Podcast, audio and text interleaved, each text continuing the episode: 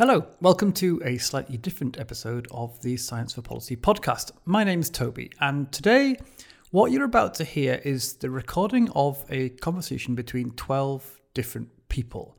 Uh, the conversation took place as part of a big conference organised a couple of weeks ago by the International Network for Government Science Advice. And the people you're about to hear as I say, 12, well, 13 if you count the moderator, um, were brought together by SAPEA and the European Commission, both their Joint Research Centre and the Group of Chief Scientific Advisors, to discuss the topic of epistemic diversity, um, i.e., the challenges of incorporating many different perspectives in science advice.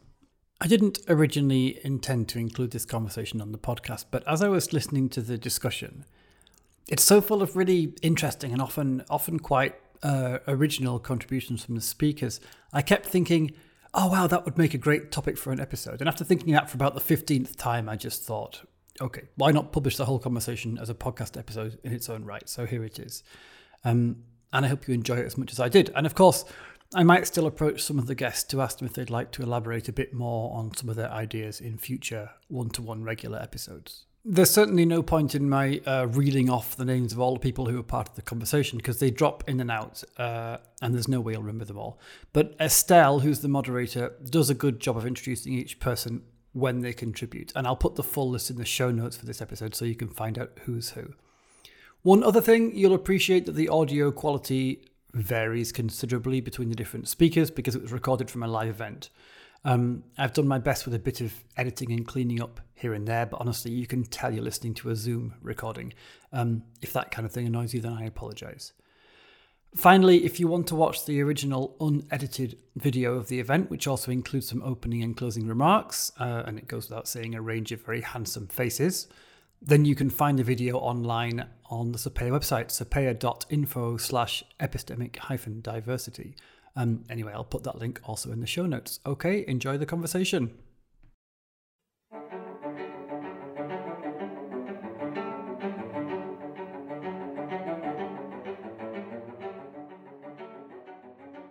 Good afternoon, good morning. Uh, my name is Estelle Ballian. I will be the moderator for this satellite session of the INGSA conference. The theme is Science Advice for Energy Policy who is afraid of epistemic diversity. And um, this is co-organized by the European Commission uh, Joint Research Center, the group of chief scientific advisors, and the scientific advice for policy from the European academies.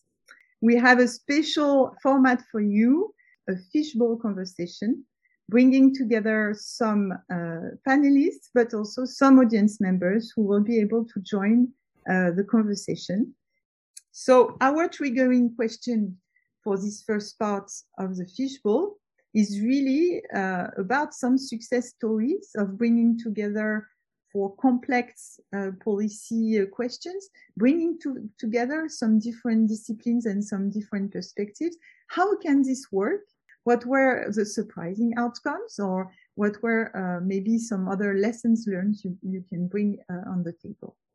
So uh, for this first part, I'm going to ask uh, some of our panelists to bring forward some of these uh, their experiences.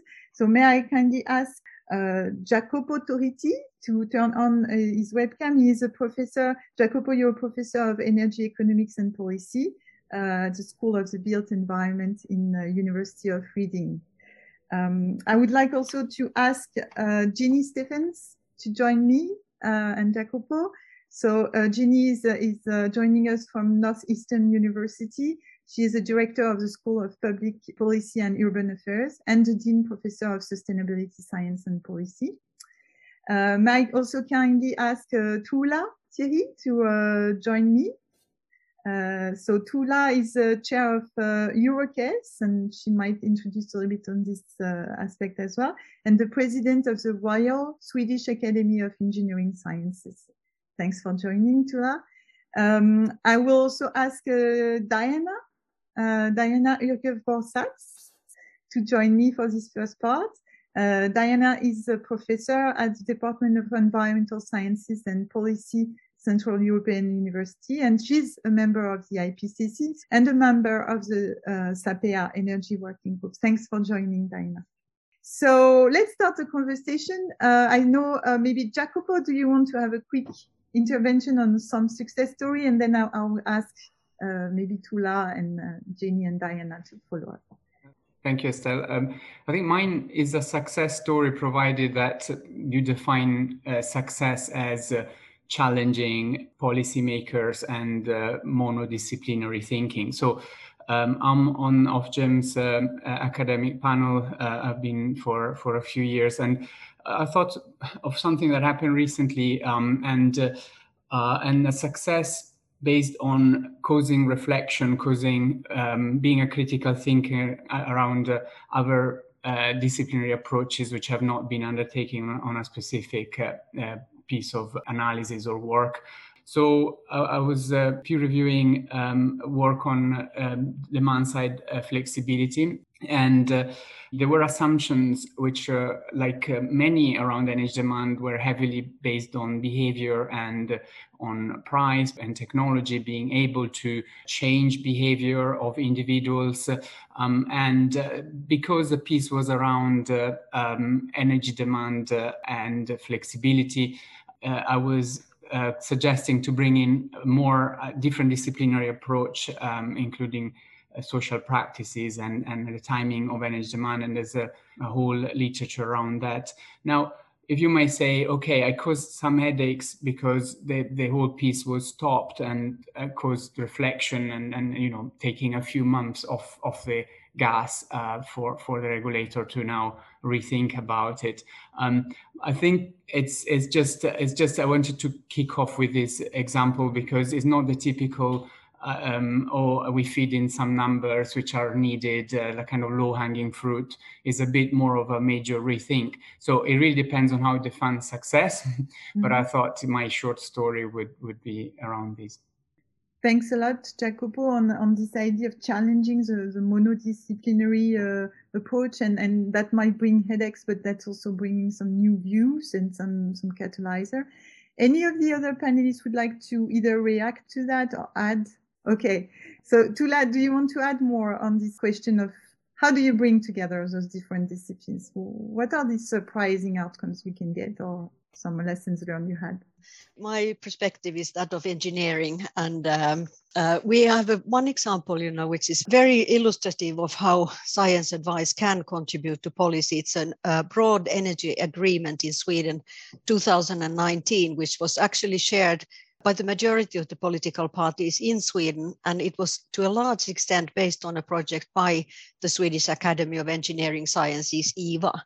Uh, IVA was founded about 100 years ago, and we have had many, many subjects uh, on our agenda, but energy has been on our agenda all of the time uh, for 100 years. So the solid fact base for this uh, energy agreement came from a project that we run uh, all together with 16 different reports uh, looking into the different aspects of, of energy, energy production and consumption in Sweden.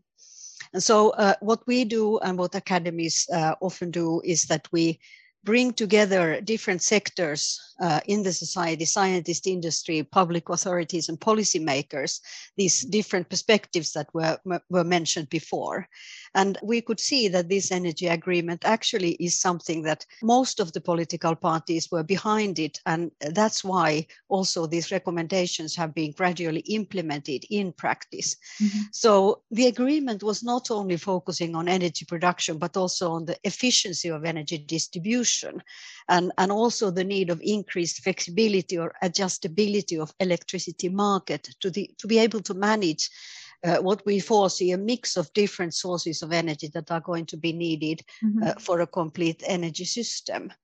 And so, so also what we could, of course, see and what we see in all these kind of projects is that uh, it's not just technology, it's not only the opinions, but there are also regu- regulatory actions which are needed uh, to accomplish these kind of uh, policy actions. And, and, and one of the things that, uh, as an example from this particular project, was that we were recommending certain adjustments in the taxation of, for example, hydropower, and these were uh, implemented because of this broad agreement. And, and then there are also when I when I'm thinking about the national international perspectives, one of the things that we recommended to work on in 2016, but we're still trying to solve, is how the capacity could be increased to transmit electricity across the borders in the Nordic countries. Mm-hmm. And this work uh, has taken a lot longer to solve than uh, many of the technical aspects of this, this issue. So I think this also has a bearing to the EU perspectives, which are very well mm-hmm. uh, visualized in this energy report. Mm-hmm. So I think one of the learnings that I could say, you know, in this is that, you know, these kind of agreements, they take a long time to achieve.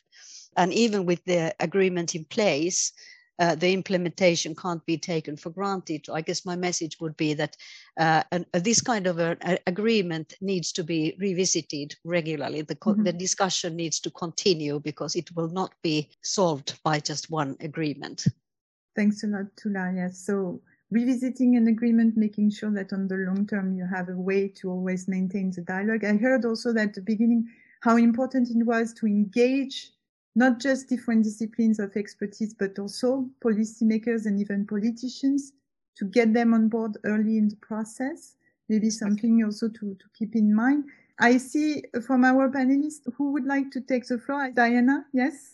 Yes, this is a very interesting format. So uh, my success story is uh, from the SAPEA, which uh, you already kind of introduced, uh, Science Advice for Policy by European Academies. And they commissioned uh, the Energy Transition Report, which was uh, done for the group of chief scientific advisors and that worked by selecting 20 leading academics from Europe, all around uh, Europe, from very different disciplines. And that has been extremely interesting experience. And I think by the end, we all uh, really um, identify with the with the key uh, with the final findings. But the road to there wasn't easy. And at the end of this short intervention, I will offer uh, some interesting uh, lessons.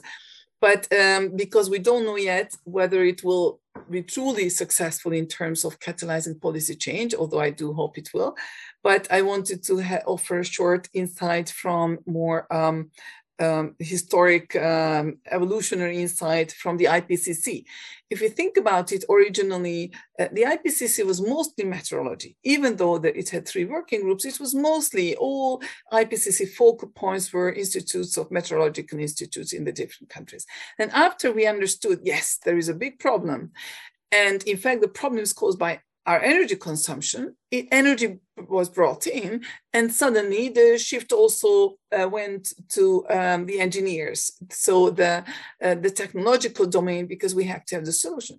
But then, by let's say third assessment report and and I joined at the fourth assessment report. So definitely by the fourth assessment report, we were very convinced that actually we already have the technologies. We can fight climate change. We can stop it, and we do have, of course, further R and D is very important. But we don't need to wait for further new technologies because actually we already do have uh, technologies to uh, to fight climate change. So once we understood that, uh, it still didn't happen, nothing uh, changed. So we understood, okay, perhaps the problem is the cost. Yes, people are afraid of the cost. So the fifth assessment report did a much more uh, thorough job at looking at the cost and economics of uh, climate change as well as, as, as mitigation and concluded that it is not going to cost the earth. It's not uh, going to break the bank. But still, major change wasn't uh, really coming along. And I think it's when uh, in, in, the sixth assessment cycle, this was first when we, we truly managed to integrate uh, social sciences and humanities. For example, in the third uh, working group, we have a separate chapter which is on energy demand and services and, and, and basically, well, we put a lot of social mm-hmm. science together. And, and the special report in this cycle, the one and a half degree uh, report on global warming, was a truly interdisciplinary and epistemically very mm-hmm. diverse diverse report where even the authors were very mixed, even within every single chapter. And I think that was perhaps one of the reasons for its major success of the report, since before that report, if somebody muttered one and a half degrees, it was still kind of a, in the scientific community, it was kind of a tree hugger. It's not not the right academic, but by now we have we see in politics that there is a major political will, and we have uh, 73% of global emissions currently already committed to uh, to climate neutrality, even though mm-hmm. before that it was not uh, sexy. But I think I, I, want to offer two lessons. One is from the SAPEA report. It's also true. It was also true, of course, uh, in uh, IPCC in the global energy assessment that Naki offered. I think it was perhaps less of an issue, but but very often when very different disciplines work together especially in the domain of energy very often there comes um, a little bit of epistemic dignity where yes you listen to the other discipline but you keep thinking oh this is totally wrong. They don't know anything about energy. Here is my solution. You know, you don't realize mm-hmm. your technology won't work because my social science, or vice versa. The economists or engineers feel, okay, we have the solution. So what are you talking? So of course, I'm making it very extreme and polarized. But I think it is true that that a culture of more epistemic humility is really important to have uh, epistemic diversity to succeed.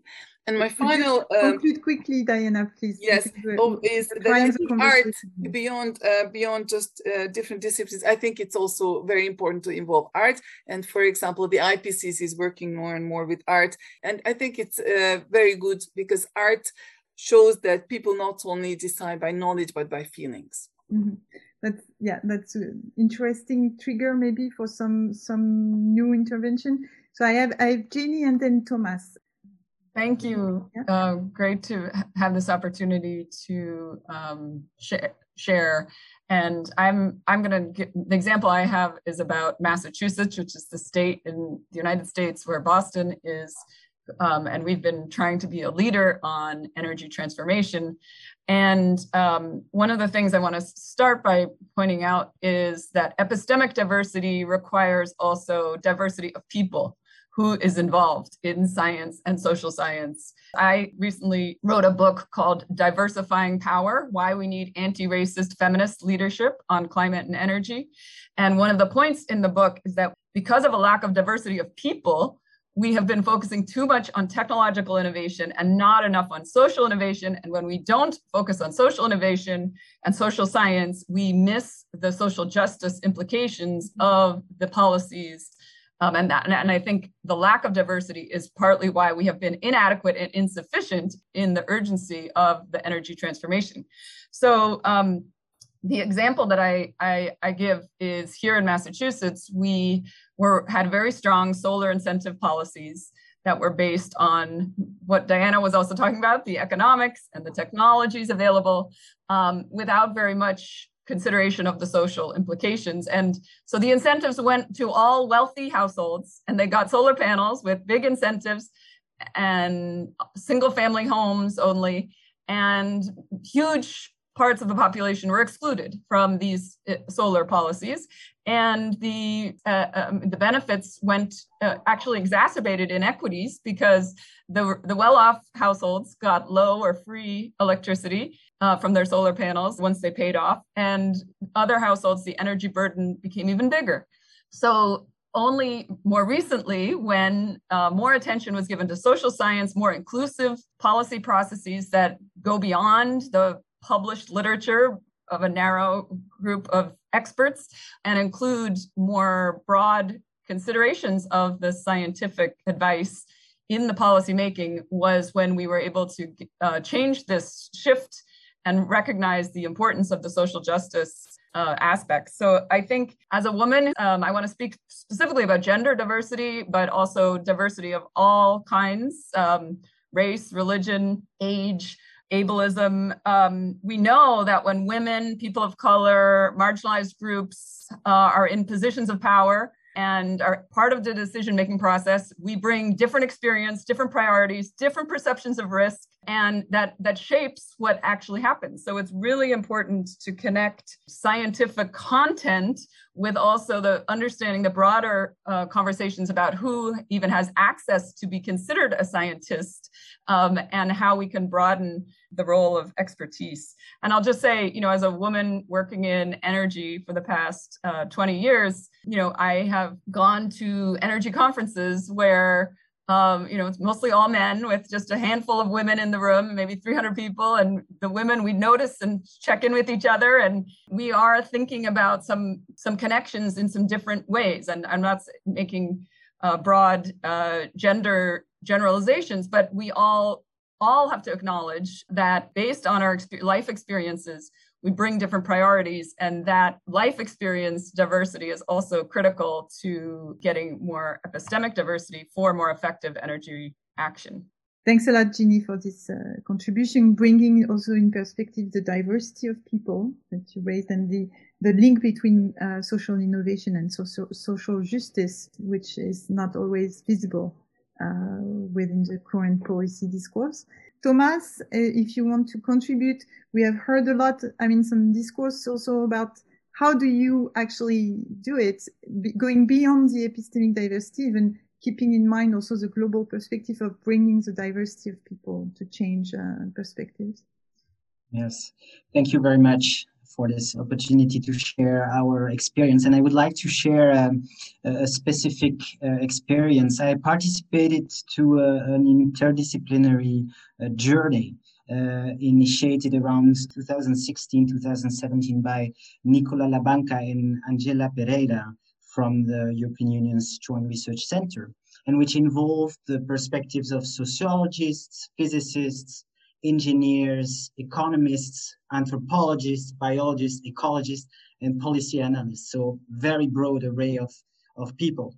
Uh, and uh, actually, actually Clark, Clark, Miller, also from this uh, panel session, was also part of this process. And the goal was really to trigger an interdisciplinary discussion of the fundamental issues regarding uh, policies for sustainable transition to re renewable energy so this process led to different outcomes, an, an edited book, a workshop, a webinar, a joint article in a peer-reviewed energy journal to, to really trying to convey the, the, the, main messages to researchers and policymakers. And uh, I think the process quite, was quite su successful because even though the experts were from very different and, and multiple backgrounds and disciplines, we managed to find a common language and in this case, the, the common language was, was built around complex systems and social practices. And I think this specific epistemological methodological angle was important because complex systems and the acknowledgement that complex systems are in part uh, socially constructed, of course, um, these complex systems are inherently multifaceted. And so seen from one angle, complex systems uh, appear different from uh, another angle. And so with complex uh, socio-technical systems, uh, many different people with different perspectives can find complementary voices to add to the discussion. So I think a complexity perspective is, is really a necessary condition for multidisciplinarity, interdisciplinarity. And it also, of course, enable uh, scientists and policymakers to really uh, grasp the, the, the inherent complexity of, of energy policy challenges. Yeah, thank you very much, Thomas, also on, on the practical aspects of engaging with the reality of complex systems, which actually is helping with understanding the perspectives of uh, different uh, actors. So, Clark? Thanks. I, this has been a great conversation. I'm really enjoying it. I would offer, I think, a couple of additional points that extend some of those that we've heard recently. Uh, the first is I would say that, you know, one of the challenges that we really face in this space is that these transitions that we're talking about in order to achieve carbon neutrality are not just technological change, they're really uh, economic and social transformations uh, at the same time. And I think that really demands that we open up the array of uh, epistemic diversity that we see in our scientific advisory processes and really, in some ways, uh, I think, need to be much more ambitious about making these not just panels about energy transitions, but really panels about people centered uh, transitions. And I'm really impressed with the International Energy Agency's new uh, people centered uh, energy transition commission as a model for thinking about this. If you think back to the automobile and, and electricity, when we brought them in, we transformed society and we transformed whole economies. And that's what's happening again. And we really need that fully integrated perspective in order to understand the full dimensions of these transitions. As Jennie was saying, I think the second point I would make is that we need this integrated expert advice to go much deeper than it has uh, thus far. It's one thing to bring it in at the very top level with respect to advising legislative or ministerial decision making. But the reality is, as we undergo this transition over the next several decades, we're talking about regulatory decision making, we're talking about uh, energy strategy at the level of firms, electric utilities, uh, cities, uh, countries. We're talking about, uh, you know, we need it down at the level of grid redesign and transportation redesign, and ultimately, we need it at the level of technology innovation to have this kind of integrated perspective uh, and this epistemic diversity in our expert advice go all the way down. Because uh, if it doesn't go all the way down, then we then we miss key pieces of the puzzle, um, and we end up in situations where we begin to lose, uh, for example, public support for the transition as we go through it. And then the, the final point I'll make is that you know what we're increasingly aware of is that the decisions that we're making are not just about building a new kind of energy system that's carbon neutral. They're really about building different kinds of futures. And we have real choices about which kinds of futures uh, we want. And we've been involved in some really interesting experiences of late, bringing together fiction writers, artists, cultural creatives and others, uh, as well as uh, members of the public, to imagine different kinds of energy futures that might be possible if we make different choices about which kinds of carbon neutrality technologies and approaches to follow uh, and so forth. So uh, thanks. Thanks, Clark, also for opening on these ideas of uh, how do you also forecast in different ways, including involving artists. I think we had Diana also bringing this idea that arts are also a way to, to bring in perspectives that are not usually done. Uh, we have with us uh, an audience member. So Tuula, if you agree, I will first give the floor to uh, our uh, participants and then back to you. So, um, Alex, give your intervention. I thank you very much for uh, taking the chance to join the conversation from the audience. Hi, I'm I'm Alex. I work at the uh, Institute for Advanced Studies at the University of Warwick at the moment, and also collaborate with the Global Research Network. And I work on issues of uh, bioeconomy and sustainability. And um, I, I also wanted to add to this last conversation, which uh, also Diana, of course, started, who I, I met about a year ago when she kindly spoke to us at the GRN and the Climate and Energy think tank, which I supervise, um, which is this issue of, of artistry and aesthetics being an important part of epistemic diversity in relating different groups in energy policy. I'm working with some artists uh, like the Austrian Petra Mais or the French Gantois Robillard, who for the last 20 years have tried to work with scientists and figure out how energy problems, ecological problems can be made uh, in, translated in a way that people can experience what that means, whether it is algorithms that model environmental destruction in the ocean or the transformations that oceans undergo when energy projects like like uh, offshore wind parks are introduced to this environment and have visual components or haptically available components for audiences to help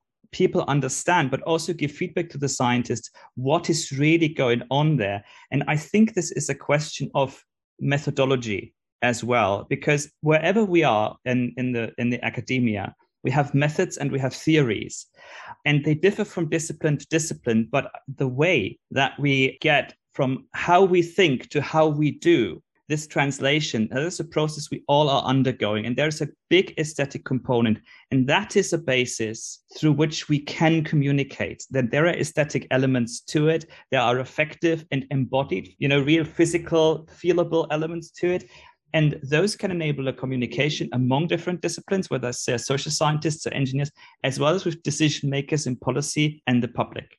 So that is perhaps a very mundane seeming intervention, but I do think, just like Clark and Diana, that there is a real opportunity here, which we cannot but must stress. Thank you. Thanks a lot, Alex, for bringing this aspect that complements the idea of how the artistic part can actually bring the bridge between how do we think to how do we act. Tuula, the floor is yours. Thank you. I agree completely on the importance of arts and design uh, in uh, visualizing the kind of uh, processes and effects that we are seeking after. Before becoming president of IVA, I was actually president of the Aalto University in Finland, where we merged three universities in technology, business, and art and design.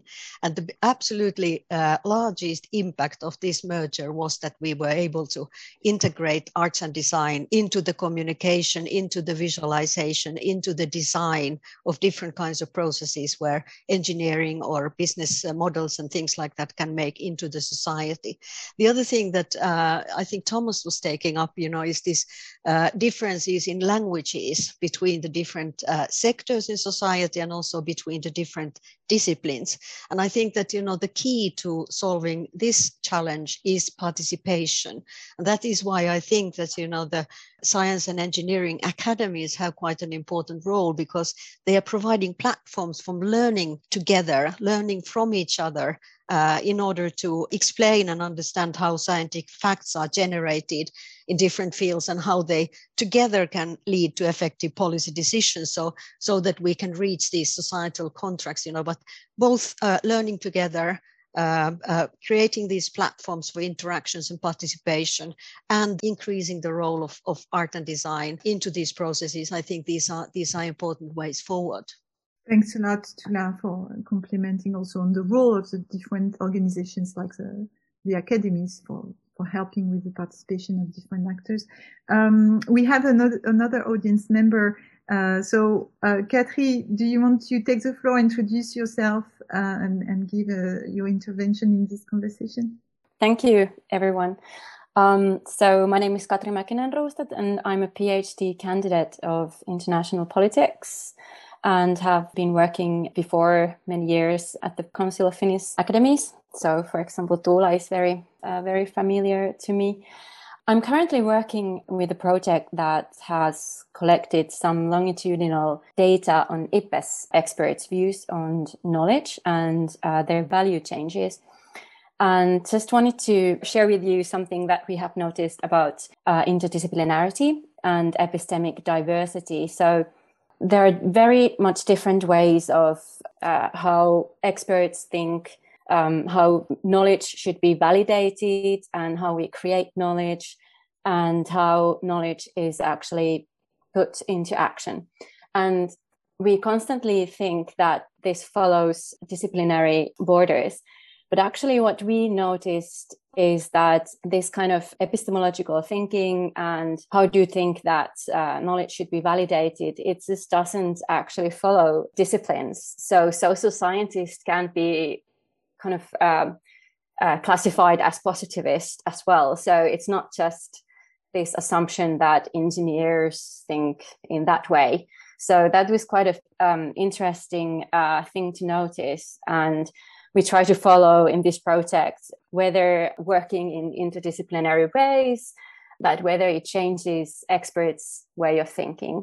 And we also noticed, going back a bit what Tuula said about organizational roles, that it's a huge learning exercise for, for experts themselves as well to learn this kind of reflexive way of thinking and um, what Diana said, uh, used the word of humility in epistemic ways so it's this capacity building is is really important as well, and uh, also noticing that these organizations like IPCC and IPBES, they have their own epistemologies as well, and they socialize experts to certain ways as well. Mm-hmm.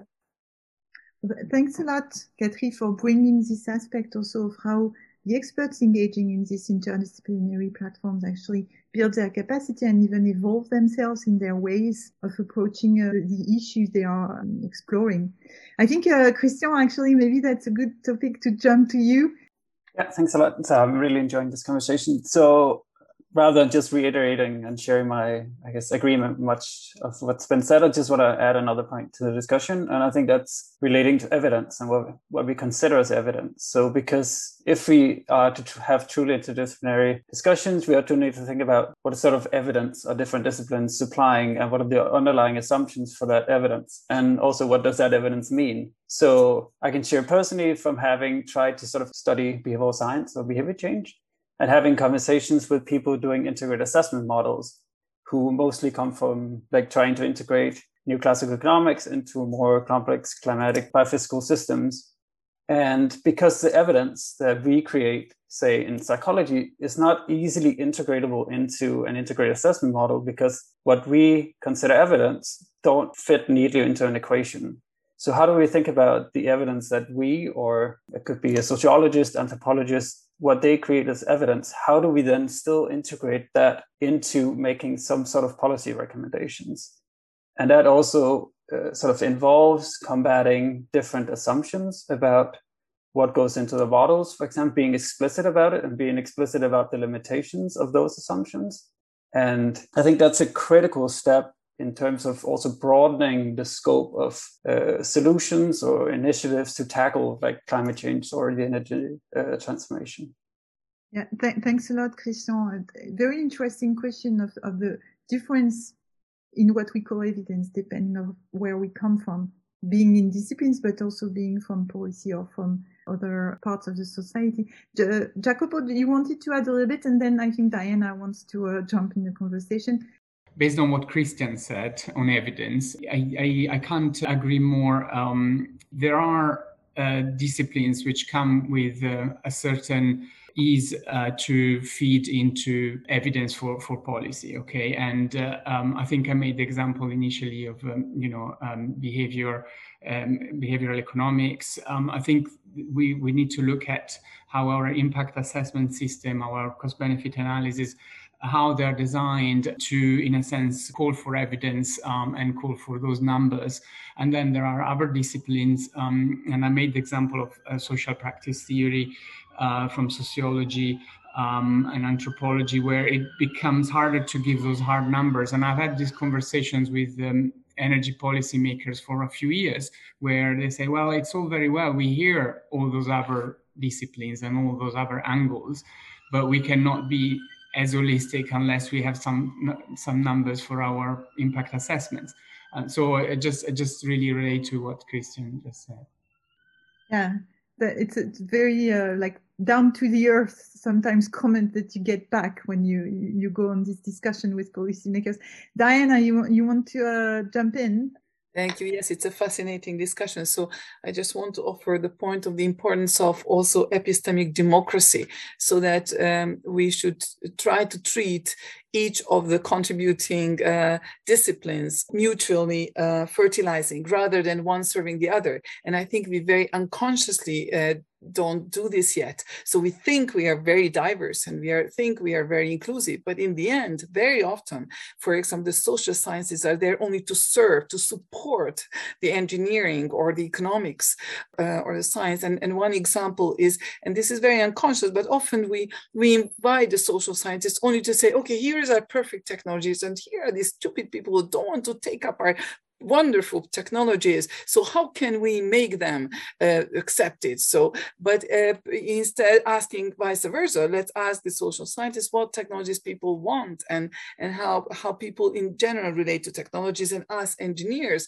trying to approach this with more humility and perhaps adopt to this. Because i think without uh, being uh, applying this more humility we, we are failing often. And the same a bit with art and and and i'm by no means criticize tuula because i did exactly exactly the same. Um, but last, uh, just last week, I was in arts workshop and I was the scientist invitee. And then I, I also said, you know, it's really great that finally we're working with arts and you can translate our fantastic science. I didn't say fantastic, but our messages to arts and, and get closer, it closer to people's hearts. But then the artist said, yeah, but it, shouldn't it be the other way around or the both ways to mutually? Why don't scientists also want to learn from arts? And we can learn from them as well because, and, and what I was uh, referring to that because people don't only decide by rationale and by by science but by their feelings and perhaps we can also benefit from understanding better the feelings and that uh, artists do better. Yeah thanks thanks diana. The, the, the two ways um, not not just calling up for helping at why are you aren't you translating what we want into something that can ha- help um, I don't know, uh, Clark or, or Tuula, if you want to react to this aspect from your perspective. Clark has yeah, no, ab- absolutely. You know, the the experience that we've had is is in a couple of uh, books that we've recently produced on the future of solar energy and uh, the kinds of societies that we might build around uh, solar energy. And and it, the absolutely crucial to those processes was that we put together multidisciplinary teams with uh, writers and artists and social scientists and engineers.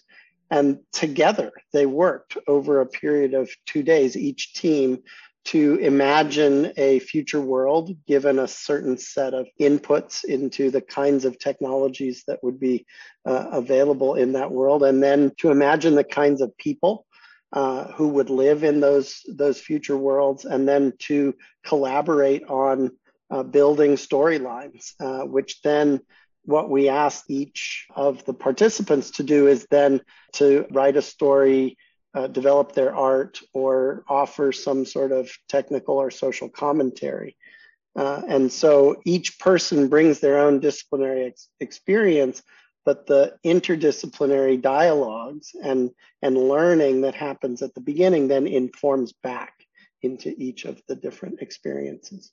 Thanks, thanks a lot, Clark. Uh, Tuula, maybe to reflect a little bit on these uh, interventions, and then we have an audience member who just joined us. So yeah, just a, just a short comment. You know, I, it was not my intention to say that you know the the, uh, the, this discussion we had so many times in Aalto that you know artists are not visualizing uh, what already is. Uh, and and one of our movie directors actually said that there are two different ways of learning in society. One is by facts and science, and the other one is by experience.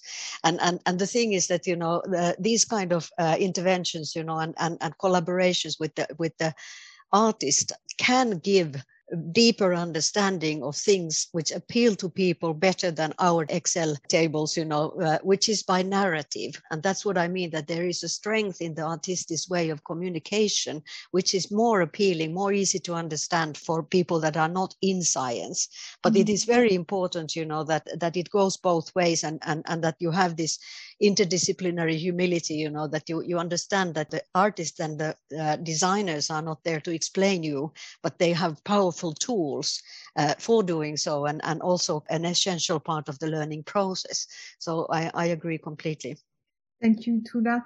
Um, we're welcoming now someone from the audience before I give the floor to uh, Jennie and, and Thomas. Uh, could you introduce yourself uh, and, and give the intervention Yeah, I, will be brief. Uh, I'm no longer working in energy, but seven years ago, I was the main analyst for the review of the Quebec energy policy. For those who are not, Quebec is a province of Canada, so we have about 8 million population, and we are uh, some quite the largest uh, electricity consumer in the world. And our electricity has no carbon content because it's come out by a very large hydro dam in north and, and it's make us in a very different place than the rest of the world as an energy policy uh, because uh, everything we try we do on the other side of the planet where does not work here. And when we, we work on the policy that was our main problem. Because uh, we are all those actually my experience is the opposite. We, politicians listen a lot to people in social science especially political scientists but from the engineering and the economic point of view, what was proposed originally didn't make any sense. Uh, for various reasons, uh, Quebecers are very proud of their large dam in the north, which is a historical success story for the society. but today they are they are an economic burden. Building new dams is ecological and economic burden. And it, there has been politician making idea of a picking your ab of electricity and selling to the United States. But if you do basic economic analysis, this too is an error. An error. You will losing money when selling to the United States if you build new dam. If you have excess money, we can we will live it, but otherwise, and we have those these very technical things that destroy the magnificent idea generated by the politician. And we had to fight against that. And uh, also, I would like to comment about usage of social science and other fields by engineer. Uh, actually, it's mandatory in Canada and uh, in the practical uh, guide of practice of engineering. You have to use every kind of knowledge you could before starting a project. You have to check the ethics, you have to check the environment, you have to check the social impact.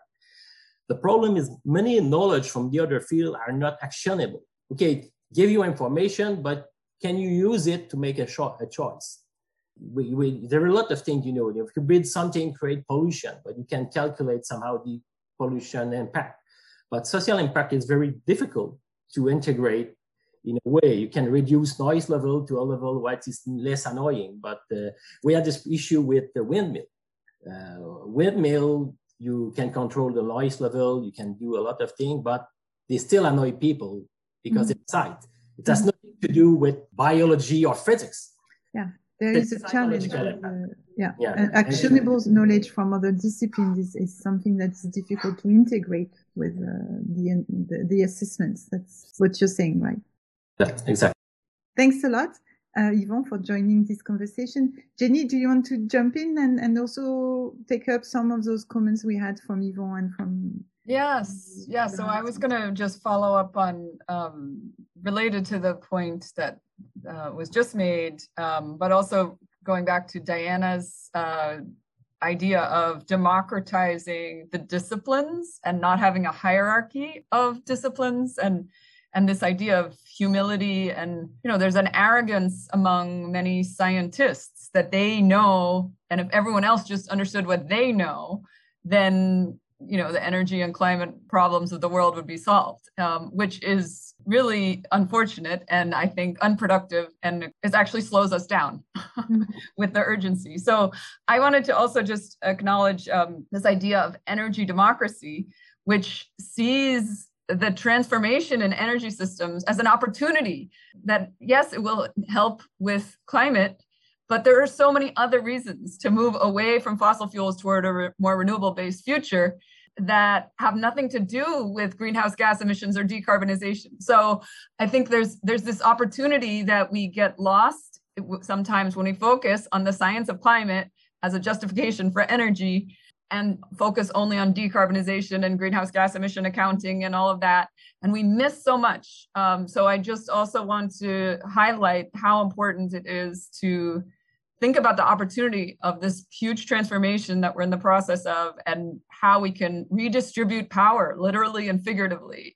There's social, there's economic and political implications and opportunities to invest in communities um, in whole new ways that we just haven't done and, and are actually desperately needed. Um, so connecting energy with health and food and housing and uh, jobs and fundamental economic prosperity for everyone is such an opportunity that some of the science that we think of in these narrow terms just isn't working on and isn't making these connections. So we also need to reframe uh, some of the processes for integrating science into policy because the conventional approaches are insufficient.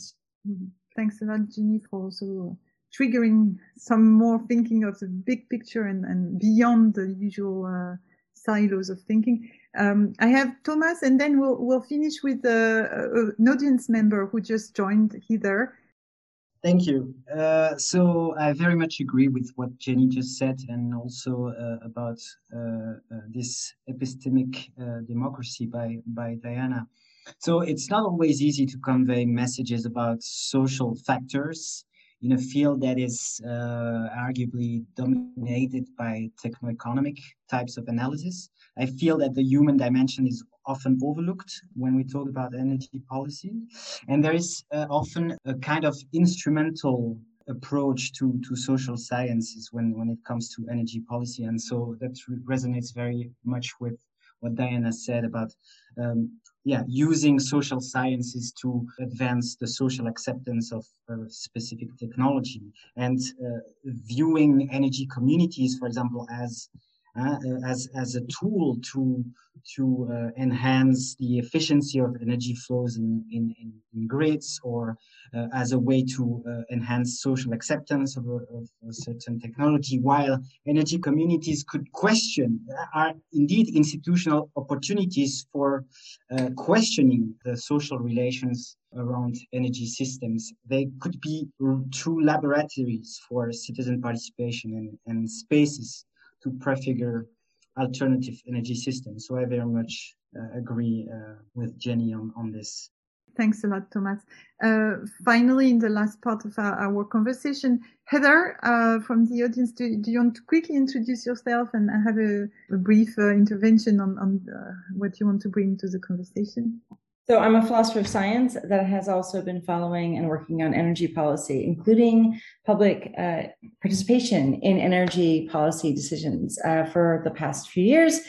And I wanted to just point out a tension between the sort of desire for complexity and detail that experts love to get into in the modeling and the way in which when you actually engage with, say, multidisciplinary teams that Clark was talking about, or the sort of energy democracy that Jennie was pointing to, you usually need to make some kind of simplifying assumptions um, to get the thing going, or how to move away from sort of the desire to get all the complexities in, I think is a really big challenge for democratic practice. Um, and I have colleagues who work on participatory modeling where they actually bring in members of the public to help make assumptions about models. I have done energy planning exercises where we take all the energy for a system and convert it all to gigajoules and then worry about changing it out uh, at one gigajoule levels with energy efficiency or um, energy transformation to electrification or non greenhouse gas systems to try to get at things that people can work with without you know the full complexity of our disciplines which we almost never bring to a fully transdisciplinary context so um, just making life a little more complicated for everyone. Well, at the same time, Heather, it's, it's a nice way to also finish for catalyzing even more conversation within this group or within some other uh, communities. We're reaching the end of this fishbowl. I think everyone can take a deep breath now after this sprint through this conversation. Uh, I'm going to pass it now for maybe what they have, you know, picked from this conversation what they want to. The Science for Policy podcast is produced by SAPEA. We're a consortium of Europe's academies and learning societies, and we're part of the European Commission's scientific advice mechanism. We provide evidence and expertise to inform the work of the group of chief scientific advisors. SAPEA is funded by the EU's Horizon 2020 programme for research and innovation and you can find lots more information about us and our work at sapea.info. Finally, the rather lovely cello music that's playing right now is performed by Elizaveta Sushchenko, so I shall shut up and let you enjoy the last few bars. Bye for now.